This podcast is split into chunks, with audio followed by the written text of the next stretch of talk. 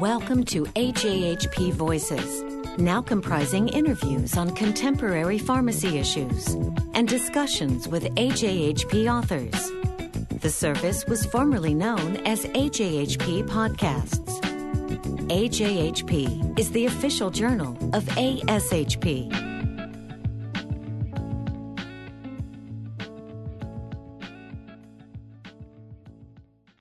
This is William Selmer for A J H P Voices, speaking with the authors of an article entitled Implementation and First Year Result of an Antimicrobial Stewardship Program at a Community Hospital. With me is Doctor James Bartlett, who is clinical pharmacist at Kenmore Mercy Hospital in Kenmore, New York. Also, Doctor Patricia Sciola, who is director of pharmacy at this institution and also director of pharmacy at two other institutions within the four-hospital Catholic Health System in western New York State. Relevant to this article and to our discussion is, of course, the public health crisis being faced globally with respect to antimicrobial resistance, and a recommendation by the Centers for Disease Control and Prevention in twenty fourteen that all acute care hospitals, regardless of size, implement an antimicrobial stewardship program. Jim, I'm interested in something you include in the introduction to your paper. Uh, you have a quotation that says, small community hospitals still represent the frontier, the frontier for new antimicrobial stewardship programs. Please explain the context of that content for us. Really what I meant here was that when you look at the published literature and setting up our program here, you know, we started out with, with a literature review, and, and really we only found about four papers that dealt with antibiotic stewardship programs at hospitals of our size. It's really mm-hmm. you know, kind of the cutoff that we were finding was less than two hundred beds in, in the literature. And to date, there was really only four papers that we found, a couple by the same group, and, and really there wasn't much data there. The majority of things were from your larger university centers, and, and we thought that it was you know, something that's being done out there, but not really something that's being being published on. And with that in mind, we, we kept looking a bit, and you know, we did find that smaller hospitals were less likely to have these type of programs set up. There was a survey that went out to I D physicians from I D S A a few years back.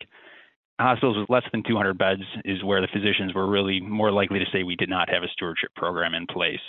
Okay. So we thought that it was a good effort to undertake. Indeed. And and somewhat unusual then in terms of what's published in the literature. So that highlights the importance of, of your paper. I guess that leads me, Patty, to uh, ask you to give us a brief overview of the study hospital and a few comments about this larger system that this hospital is a part of. Sure. Kenmore Mercy is one hospital of a four-hospital system. Our four-hospital system is the Catholic Health System in western New York. Kenmore Mercy is a smaller community hospital. We have probably about one hundred fifty beds. Again, it's a community hospital that has primarily med-surg patients. We have a large orthopedic patient population. Uh, we are a Joint Commission accredited hospital. The hospital is accredited. We have an accredited stroke program as well as an accredited orthopedic program. And the hospital itself uses, as our physician-based coverage for the twenty-four hour period, we use a hospitalist program. Well, why don't you uh, pick up on that, Patty, and uh, tell us a bit about the staffing and the scope of services of the pharmacy department at this hospital. We have approximately twenty-one full-time equivalents, and of that, twelve of them are clinical staff pharmacists. Now, I say that as clinical staff pharmacists because that's the designation that all of our pharmacists hold. That is their title, that is their job description, whether their educational base is a B S of pharmacy or a PharmD. Our hours of operation are from six thirty in the morning until eleven o'clock at night. That's seven days a week, and when we're closed during the night, we have coverage by one of our other hospitals through a virtual process. We have a computerized prescriber order entry. We have barcode verification for all medications that are administered. Our pharmacists are in a decentralized function and primarily are out on the floors in the patient care areas where they will do order entry as well as provide clinical services for the patients in the particular unit that they're assigned to. Some of the scope of the clinical services that we provide to those patients include pain rounds. We call them comfort rounds. Uh, we do patient counseling. Uh, we do medication reconciliation. We have somewhat of a presence in the emergency department, although that is limited to just a few hours a day. We are part of a healthcare team, including nurses, respiratory therapists, dietitians, pastoral care, who meet daily out in the patient care areas to discuss all of the patients who are covered on any particular pharmacist service. And we also have uh, I P P E and A P P E students who rotate through our hospital with us. Mm-hmm. Well, very progressive place to practice the profession the way it sounds. That's good. Thank you. Jim, let me go back to you. Could you describe the situation at the hospital with respect to antimicrobial use and the controls that were in place before the program that you describe in this paper was started? You know, prior to formalizing this stewardship program at the beginning of two thousand twelve, we did have a lot of the controls kind of already in place for antimicrobial use. And as I described in the paper, these did continue through the study period. We control, like most institutions, we have a system-wide antimicrobial formulary, which we try to stick to. Uh, we do have formulary restrictions for some of the higher cost agents, such as linezolid, daptomycin, tigecycline, urtipenem, the echinocandins. We don't restrict these up front, but we do require an I D consult within forty-eight hours.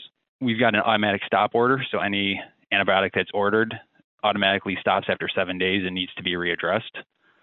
We do also have automatic pharmacist dose adjustments for most antibiotics, and pharmacists are free to, you know, review patient cases and adjust as needed.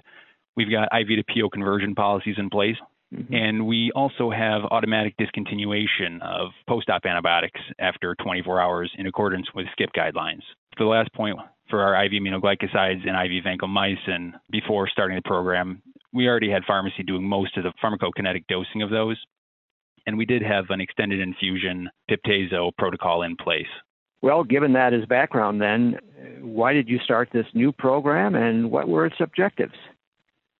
Yeah, well, you know, we had all those measures in place, but you know, as a lot of institutions I think run into, you know, a lot of policies getting put in place, but it, you know, it may be difficult to, to follow through with everything, to do everything optimally.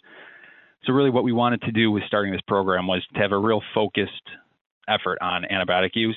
We wanted to, you know, ensure the best possible and appropriate use of antibiotics, looking at selection, dosing, route of administration, and also duration of therapy. From a financial standpoint, we were charged with decreasing antibiotic expenditures by two hundred thousand dollars in the first year. So that was a large part of it, but also while optimizing care. And we were looking to achieve a seventy-five percent acceptance rate with our recommendations. Really, the main objective was to take that focused look at antibiotics, try to maximize everything, and in doing so, decrease our expenditures. Okay. Well, I guess uh, for a listener to understand uh, the program that we're referring to here, it would be helpful to have you talk a little bit about some of the key operational facets of the program. Could you do that, Jim? Now, where the program is today, you know, it's evolved a bit from where we started. So I'll, I'll take it back to the beginning of the program. Okay. And then from there, kind of move forward to what we've done with it and where we are today. I worked in the, the role of the antibiotic stewardship pharmacist for the first few months, developing kind of the, the pharmacist role in the program. Mm-hmm. So it was a daily review of each patient in the hospital on antimicrobials, pulling patient data, reviewing cases, and identifying those that really needed to be addressed with I D physician. We have I D physician support five days a week, where we've got up to a two-hour meeting each day and discuss those cases where we deem there, there may be some issues. So from the start, it was a very broad program. Being a smaller hospital, we felt we didn't need to focus on, you know, just the few high-cost items.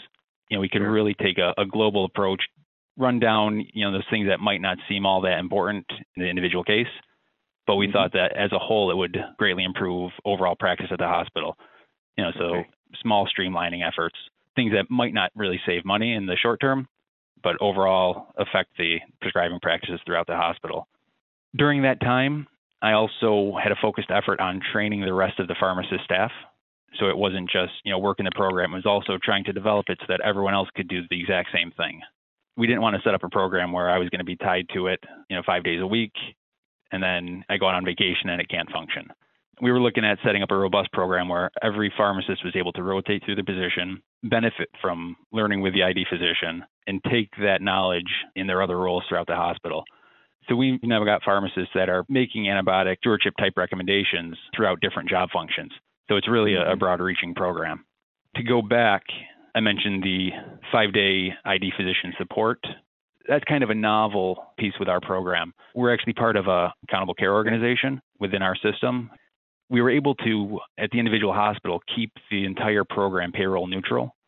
We restructured the clinical pharmacy services a little bit by taking antibiotic requirements away from the other pharmacists. We were able to increase the number of patients that they were able to monitor and have one person focus on antibiotics. From the physician side, we were able to get funding through the Independent Physicians Association that's associated with our A C O. So really the hospital here itself had nothing to fund. It was kind of a restructuring and then outside support within the A C O that was able to fund the program. Okay. You know, it strikes me, Jim, that it probably would be also good to discuss for listeners the training, the experience level of your pharmacist staff, residency trained, uh, board certification, any uh, added qualifications of that nature among your staff? At this point, the entire program is run without any postgraduate formalized training in the form of residencies. We've got a mix of, as Patty alluded to, PharmDs and uh, Bachelors of Pharmacy, and yeah. Everyone is able to function very well within the program. You know, kind of all been uh, learned throughout the program, learned from the I D physicians. Myself, I went through certification programs through the New York State Council of Health Systems Pharmacists and also the Society of Infectious Disease Pharmacists through their stewardship training, and was able to, to use that information to help train the staff here and guide some of the interventions that we make. But really, you know, everyone's able to do it without that residency training. As a lot of the papers and, and guidelines that have come out have kind of mentioned that there's definitely not an abundance and there's not really even enough infectious disease trained pharmacists. So other people need to step up into those roles and fill in where they can. Okay, so you've described the program here, uh, and the paper focuses on your first year results. Could you give us a little summary of uh, how all this turned out within the first year? Sure. Yeah, in the first year, we were aiming to decrease expenditures by two hundred thousand dollars, and that was a, a pretty lofty goal from kind of pre-implementation number of about five hundred seventy thousand dollars. We didn't quite reach that mark, but we did see acquisition costs decrease by twenty-five point five percent. We were able to bring that down to just over four hundred twenty-four thousand dollars. We did see an increase in our number of discharges and also our, our total number of patient days. And so we were able to see that twenty-five percent decrease in cost while our overall census was increasing. So looking at that as a, on a cost per discharge basis, we had a thirty-one percent decrease in the cost per discharge.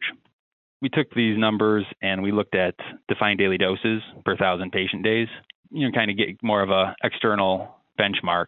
And we did see a decrease there of almost eighteen percent. Okay.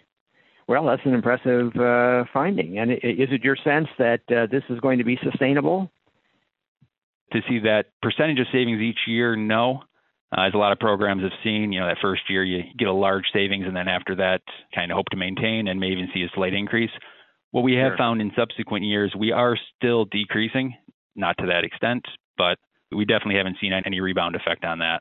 I was going to add one other thing in there, because what I mentioned before focused on some of the dollars and cents and defined daily doses overall usage. Another interesting finding that we had was on our increase in automatic I V to P O conversions that were initiated by the pharmacist. From the pre-implementation year two thousand eleven to the current study year, we had a six hundred thirty-eight percent increase in I V to P O conversions. There was no change in our policy there. Our patient demographics remained pretty constant. We saw about the same level of patient, but we had a six hundred thirty-eight percent increase. I look at that and I think that, you know, charging that one particular person kind of on a rotating basis, but, you know, somebody accountable for looking at that really helped to, to increase our numbers there. You know, that's kind of the, the hard numbers we were able to look at. But anecdotally, we got feedback from managed care saying that for outpatients, they were seeing a significant decrease in the I V antibiotics that they were having to use. So not something we even had thought about ahead of time, nothing we were looking at, but came up and they were saying their business was kind of kind of decreasing, which they, mm-hmm. they blamed us for. Ironic, huh? Yeah. Well, uh, as we draw to a close here, maybe uh, both uh, you, Jim, and uh, Patty will want to comment on this, but I'm curious, uh, based on these results, then, has this hospital and the larger system change any practices on an ongoing basis in terms of pharmacists' involvement in antimicrobial stewardship? Well, actually, all of the before sites within the hospital system have adopted stronger antibiotic stewardship program based on the significant results that we've seen at uh, Kenmore Mercy. So I think kind of success has helped us throughout the system look at, you know, what are some of the barriers that Kenmore encountered and what are some of the easy wins that, that we can look at overcoming those barriers throughout the system. You know, other practice changes, I think, on a smaller scale that we've noticed are just really in the individual prescribing practices. You know, things that we were having to work hard at up front, you know, now are kind of automatic. We're able to move our focus a bit, and we're trying to expand our, our input, I guess, getting more of a presence in the E R, looking at starting a more formalized rounds down in the I C U between the stewardship team and the, the intensivists down there. So really things that, you know, initially were problems, you know, they've pretty much are under control, and we're able to to move our focus a bit. Well, going back to you, Patty, uh, what advice do you have for pharmacy practice leaders at other smaller hospitals who are thinking about starting an antimicrobial stewardship program? In retrospect, some of the reasons that helped us become so successful was first that, that we did involve all of the pharmacists. Really, you need to think that stewardship is a twenty-four seven process. It isn't something that happens just a few days and just focused on when one particular pharmacist is here. So that education involving all of the pharmacists was very important. It was also important as we developed the team that we had a leadership team that included pharmacy, infection control, nursing, and administration. Having administration there with us at the table in the beginning as we look at what our goals should be, as we look at what our successes are, as we look at what the barriers are, having the people from the C-suite there at the table with us helped us continue to move forward when there were barriers that we might have faced. And I think always is every, you know, with any case to follow metrics. Uh, Jim talked a little bit about some of the metrics that were out there in the literature. So it was important to compare ourselves with information that was already out there to make sure that we were staying on track and, and that we were improving. Jim, do you have anything to add? I think Patty said that pretty well. From a, a day-to-day operations component, it's a lot of hard work, but the benefits of the stewardship program definitely outweigh the input, and really is something that should be looked at very strongly for all institutions. Right. Well, Doctor James Bartlett, Doctor Patricia Sciola, uh, thank you so much for taking time to discuss with A J H P Voices your A J H P paper on an antimicrobial stewardship program in a smaller community hospital. That concludes this interview. For more information about A J H P, please visit w w w dot a j h p dot org.